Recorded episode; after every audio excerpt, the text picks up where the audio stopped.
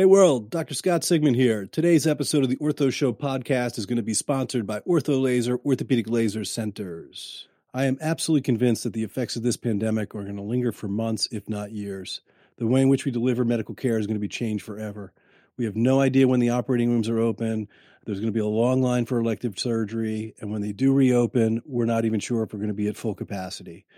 Basically, there's going to be a huge backlog of elective joint replacement for the elderly. There's also going to be many young patients that are going to say, you know, I just can't do surgery right now, doc. I need to get back into the workforce. I need to earn some money. I need to provide for my family. So basically, we're going to have to be forced as, as docs to find alternative treatment options for our patients for acute and chronic pain. Ortho Laser Orthopedic Laser Centers, powered by MLS M8 laser technology, is going to be that solution. Uh, the FDA cleared MLS M8 laser treatments are painless and only take about 10 minutes. So here's the deal, everybody. Our ortho laser centers are currently open in Boston, Newburgh, New York, Lexington, Kentucky, Pensacola, Florida, and soon to be opening in Atlanta, Hartford, and Portsmouth, New Hampshire. These franchise opportunities are available at this time all across the country. So whether you're an interested patient or a doctor who wants to know more, please visit www.ortholaserwithaz.com. Again, www.ortholaserwithaz.com to learn more.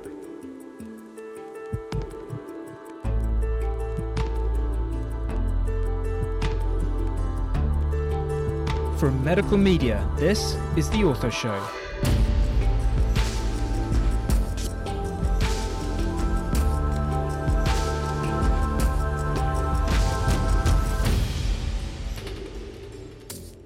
Hello, world. Dr. Scott Sigman, your favorite opioid sparing orthopedic surgeon, here for another episode of the Ortho Show podcast. We have a very special guest again today, uh, Dr. Timothy Hewett, who uh, is the former director of biomechanics at, at, at, the lab, as well as Sports Medicine Research Center at the Mayo Clinic, as well as the former director of the Sports Health and Performance Institute at Ohio State, and now is lead consultant for uh, Hewett Consulting. So, you know, this guy, so you know, you're kind of interesting, Tim, because I'm going to call you a unicorn. Okay, you're a biomechanics unicorn. You have over 600 publications. You're actually engaging. You're great on the podium, and at the end of the day, there's really only one of you, isn't there? Yeah, I, eh, my colleague Chris Kaeding at Ohio State used to call me the scientist without a country because I belong to probably more than 25 different societies, everything from Biophysical Society to the American Orthopedic Society for Sports Medicine, and I don't really belong in any of those groups. It's it's funny. I'm I'm an outsider, uh, but I'm always looking inside, and and the thing that I think it gives me advantage in is people are so zoomed into their area and I'm way zoomed out and I can take a look at things dispassionately without inherent bias without I don't come with incoming uh, ideas or agendas. People ask me that all the time because sometimes it'll appear like I contradict myself and they say, well, what's your agenda? What you said yesterday is different for this condition than it was for that condition. I said, because they're different and I'm coming and I'm looking at it without an agenda. And I think that's key. So you look through the lens of science, right? You you're, you're basically absolutely. I just try to let dispassionate science guide what I do, but importantly, I, I was very much involved in really basic science. So molecular biophysics is is what I'm trained in, but I really wanted to be able to apply what I learned, and that's when I transitioned into molecular cardiovascular biology and I jumped over into orthopedic sports medicine because there I saw the applications. And, you know, I love sports medicine because it's the wild, wild west of medicine, right? You guys do everything and anything, and you'll try the latest and greatest, and sometimes without any evidence behind it. And therefore, it gives an opportunity for a scientist like me to jump in and run experiments and see what works and see what doesn't. Yeah, I mean, I think that's, I've been doing this for 25 years. And one thing's for sure, it seems like more often than not, when we try a new idea, oftentimes it's worse than the idea that we had before. And I've seen it cycle at this point, I don't know how many times, you know, and, and the ACL, right? I mean, so you know, yes, you're across all sports medicine, but you really have made a profound name for yourself within within the ACL. Let's let's face it.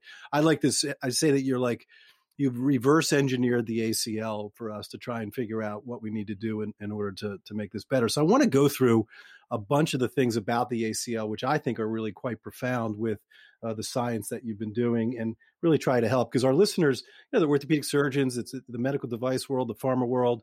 Uh, so we have some, you know, some regular people that are listening too. So I think there'll be some really sort of good counsel. And we're going to really push you at the end because, as you said, there's a lot of contradictory stuff. And if we followed every rule of the science, I think we'd all be sitting in the house reading books because we'd all be worried about tearing our ACLs. But exactly. so let's start. Let's start with ACL prevention because you know, I got involved. You know, Bert Mandelbaum's a good friend of mine out in Santa mm-hmm. Monica, and he helped to develop the FIFA 11, you know, program, which was 11 exercises that were put together to really try and strengthen the core, uh, especially for young female athletes, to try and you know do ACL uh, prevention. And I actually am a big proponent of that, and have been using that for our patients. So so talk to us about active stance because I know that that's one of the things that you've really researched well. I mean, I think of the RG3 video when he's jumping off the box and you see his knees collapse and how many ACL tears has he had. So so talk to us about active stance and how that's an important role in having to to prevent ACL injury. So the important part of that is active. So the key is high risk athletes it's it's not that they aren't strong or that they aren't fast. Uh, high velocity, high force actually leads to ACL tears. And some of the greatest athletes, like RG3, are so well trained in their skill set and what they do for their sport, they actually create neuromuscular imbalances. So, a great thing to, to make a, a great movement to juke and fake out an opponent on the field can lead to loads at your hip and knee joint that the ACL can't sustain over time. So, activating especially the posterior chain musculature, especially the glutes, the biggest, most powerful muscle in your body, that basically is the proximal controller of where your femoral head lies, and also, therefore, the distal controller of that femur bone as well and where your hip and your knee are aligned. So glute activation is absolutely crucial. So when in when you get into that active stance, if you're doing it properly, so you think of yourself as as a, a football linebacker or a hockey goalie ready to defend against a puck or ready to run down a running back coming in the frontal plane, that you're ready to act in all three planes with your glute and your hip, and especially your hip external rotators pre activated and externally rotating, abducting the, the, or I'm sorry, abducting the, the hip and the knee. So that sort of goes along also with the block test, right? Because I know that that's, you're a big fan of the block test, being able to identify uh, potential uh, patient or people or sports or athletes that may be predisposed to an ACL uh, injury. So talk to us about what the block test is. And then I think it's super important because you can train yourself to become better at the block test, which in theory yes. is going to prevent ACL injury. So walk us through that. So we started out with that test dropping off a, a block with the idea that it, it, it actually is a good measure of neuromotor coordination. So if you're dropping off a foot high box and going into a max vertical jump, if you're well coordinated, good have have good neuromotor coordination, you're actually going to jump higher off that box because you have more momentum and you you can generate more power. If you don't have good neuromotor coordination and you drop off a box, actually you're going to jump lower than you can with a counter movement jump off the floor. So first of all, it's a neuromotor test. Second, it's a power test. So a, a vertical jump test is one of the best, most reliable tests of power. And what we're looking for is that ratio between power and neuromotor control. Because if you have a lot of power without a lot of neuromotor control, you're at increased risk. So if you can track people over time in the amount of neuromotor control relative to the amount of power they have, and you can train them with neuromuscular exercises that enhance that neuromotor control relative to power, you can decrease their relative risk. And that's been demonstrated over and over and over again. Uh, colleagues of mine in Australia who see Australia has a really high risk of ACL tears. And my friends over there, Julian Feller, Kate Webster, uh, Julian is kind of the the ACL guru, you know, does all the Aussie rules, footy players ACLs. We looked at their data, and and if you look per exposure, Australia has more ACLs than any other country in the world by far, mainly because of footy and because it. So we really focused on their populations. But Kate and I recently published uh, a, an umbrella analysis, which is a meta-analysis of all the meta-analyses in the literature. And basically, what we demonstrated was for all ACL tears, if you follow the advice I just gave you, you can decrease the risk of an all ACL tears by half, by 50%, and you can reduce the risk of non contact ACL tears in women by two thirds. So this is absolutely crucial. And it's, we published one of the very first studies on this back in 1999, tells you how far I go back, more than 20 years. And we demonstrated the same thing. You could reduce the risk of all ACL tears by about half, non contact ACL tears in females by two thirds. And that's striking. And that data is extremely solid, as solid as any data in orthopedics and sports medicine that you'll see. So let, us keep it really simple here. So I want to I want to go back on this because I really think it's it's it's really important. So so you're standing on the block, okay, and you have this athlete jump up as high as they can, and then you watch them land right? And and watching where their knees and their hips are in space. Oftentimes, their knees will collapse inwards, uh, become sort of knock kneed, if you will, and that's what we're talking about. Those patients are, are at risk because of poor neuromuscular control. You yes. can then tr- you can train them right through core strengthening and other things. You can then take another video of them jumping off and show them having improved neuromuscular control, and you can then reduce the number of ACL tears. Yes, you can but between half and two thirds. That is correct. That's really profound, and I think for the parents that are out there, I mean, I can tell you, I'm a, a, a parent of, of sports. Uh, the kids are in sports, and I just watched my kid on. Uh, he was it was early on in the season, indoor lacrosse, and he goes to make a little pivot, has a non-contact injury, and I saw him tear his ACL, and it was just like, and it's exactly what happened. He wasn't prepared, hadn't been doing his stretching, hasn't been working out, and then goes out and, and does this, and this is how he tears his ACL. So, you know, it's one of the worst conversations you can have as a sports medicine doctor when you're in the room with a 16 year old and you've just told them that you know their college scholarship may be on hold because they've torn their ACL and it's going to take a long time to get better. So I think as good as we are at reconstruction and repair, it's so important to be able to have uh, prevention as one of the things that we're really looking at. So thank you for all of your efforts in that regard. So I want to switch gears here a little bit. We're going to stay in ACLs. I think we'll stay here for the for this podcast.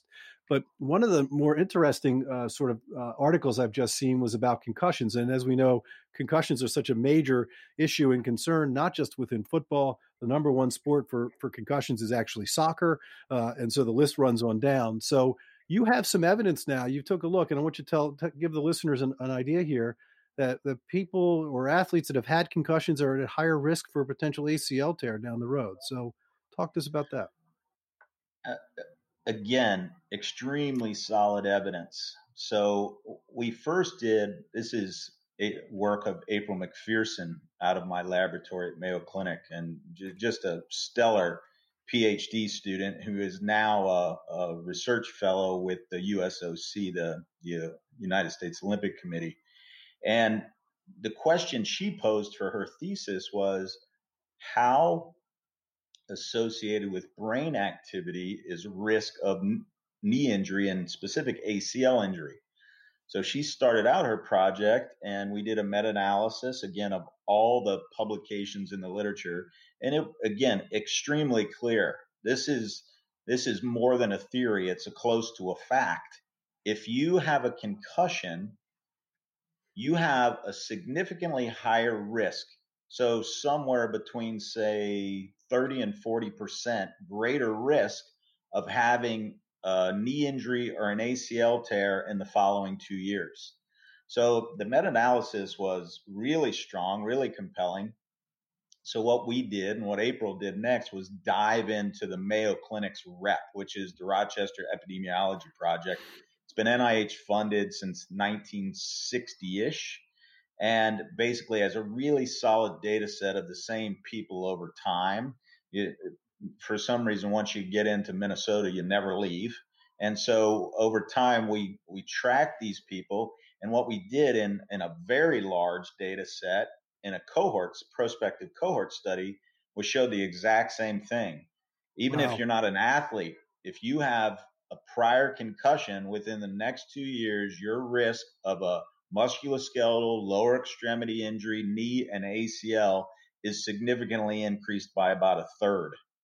So that's, that, that's amazing. The data is really compelling. Yeah, so it's like in Minnesota, you're like Michael Suck in, in Pennsylvania. You know, you guys keep all the data on everybody, and they keep yeah, coming it, back. It, it, just keeps expanding because the Mayo Clinic health system just keeps growing and growing. So it used to be just the mothership in Rochester, and now it's like 40 counties in Minnesota, like 30 counties in Wisconsin, and 20 counties in Iowa, and and it just keeps growing. And it, it's these same individuals over time. There there is very little inflow and outflow in the Midwest in those areas. So it's a it's a great tool to use to dive into questions like this.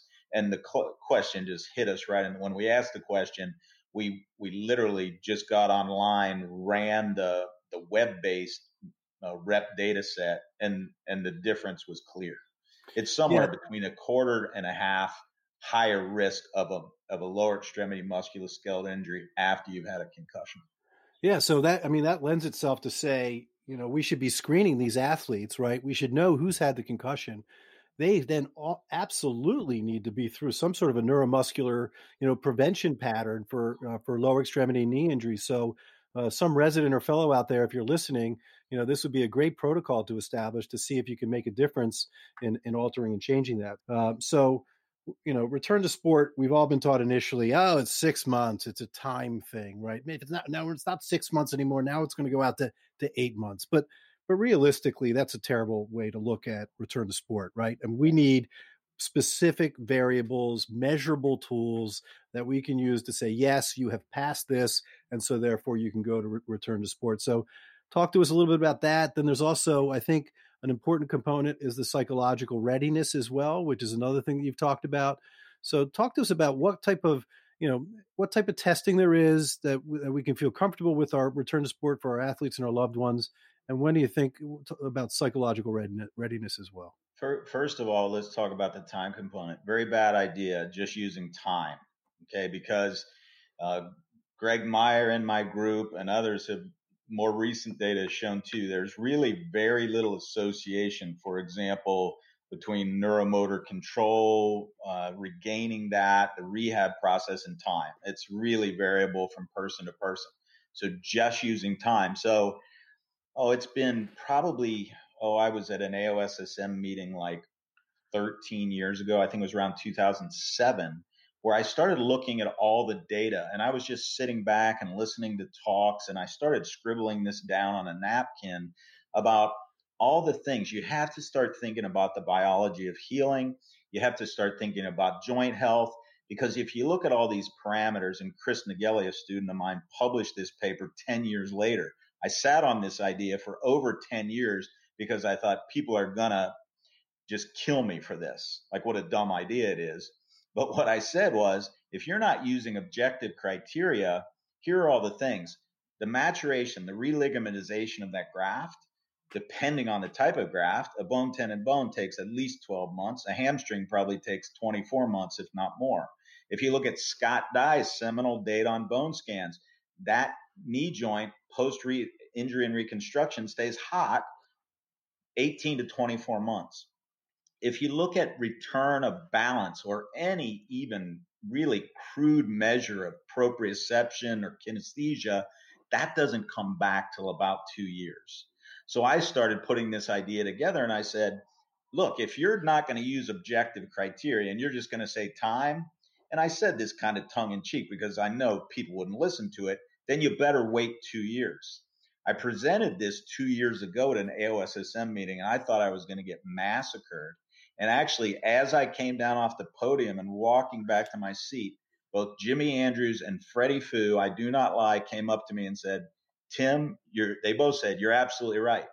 No one's going to listen to you, but you're absolutely right.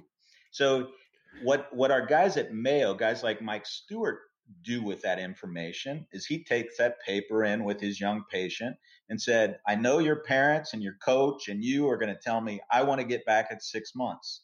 Here's what the science says. The science says two years. Let's negotiate. And basically where we got to besides repeated longitudinal serial testing with tests like that drop vertical jump we talked about they don't let people back there until at least nine months. And if they have other associated injuries, meniscal injuries, other ligament injuries, at least two, uh, at least 12 months. But that combined with utilization of very specific, very targeted neuromotor tests that make sure not only is your ligament healed enough to go back, and not only is your knee knee healed enough and and that your bone scan isn't super hot, but you have neuromotor control to protect that joint in high stress, high risk situations. And the, the problem with this is if you're a young, highly active athlete going back to the same level of sport, you have a risk between a quarter and a third of having a second ACL injury.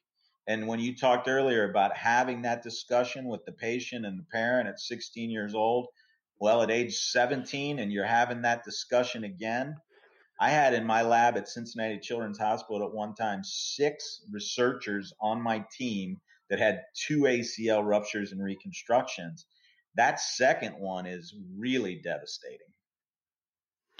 Yeah, for sure. And I think that, uh, you know, we all talk about, you know, game timing and season timing and trying to get people back based on on what's available. But at the end of the day, you know, these 17 year olds are going to be 37 one day.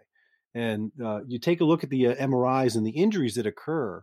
You know, for many of these high energy injuries, it's not just the ACL. They get bone bruises, they get divots in their articular cartilage, they may have partial ligament injuries elsewhere and then you know i think it's a swedish registry what they, they look at these these mris over decades and you can just see the deterioration and it's actually that injury that acl injury the first or maybe the second one that sets them and predisposes them to osteoarthritis later in life so not only are we worried about the college scholarship and, and the season but we're not even thinking about about long term so if you for the parents that are out there who are worried about their kids and it's a simple thing but could you give us a single sort of best indicator as what you think, you know, somebody, a, a regular person could look at to say, does this kid look like they're getting close to getting ready? Again, eh, have them get a, get a milk crate, have anything that's 12 inches high, that's solid, have them drop off that box, do that drop test, take a video straight at them and see how much collapse they have at the hip and knee between just before landing and the maximum collapse they have. If that's more than, say, a third or a half of that distance between their knee joints collapse in, they have significantly higher risk. Now, it's not just about risk assessment. What it's about is risk reduction. So jump in there, do their neuromotor training, now we have multiple. The, the, the Journal of Athletic Training we published in 2018.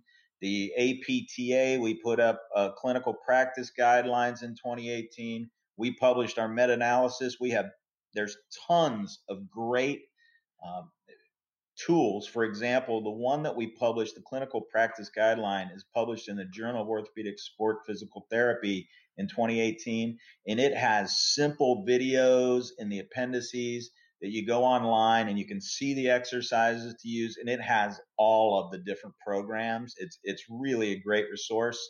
So if you want to look that up, just Google my name and JOSPT. It would be the latest paper in 2018. Click on it and it has great online video appendices to show you what to do to reduce that relative risk between a half and two thirds, between 50 and 67 percent. Yeah, that's amazing. The Google machine. I mean, we can all be so much smarter now.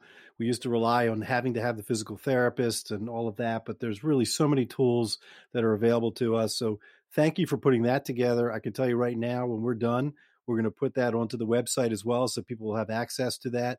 Uh, I'll throw that into my repertoire for my patients as well. Uh, so when we get to that third and fourth month, we'll start the training for them early on in the process. That's great. Tim, I can't I, I can't thank you enough, man. This was great. You're such an absolute uh, guru in this area. You're such a unique individual. We appreciate all the hard work that you've done for us as clinicians to have science to be able to rely on. So thank you so much for being a, a member of the show today. Thanks, Scott. I really appreciate you and your time. This is Dr. Scott Sigman. I want to thank our sponsor, Ortho, uh, Ortho Laser Orthopedic Laser Centers. You can find us on the Ortho Show podcast at all places that you listen uh, to podcasts.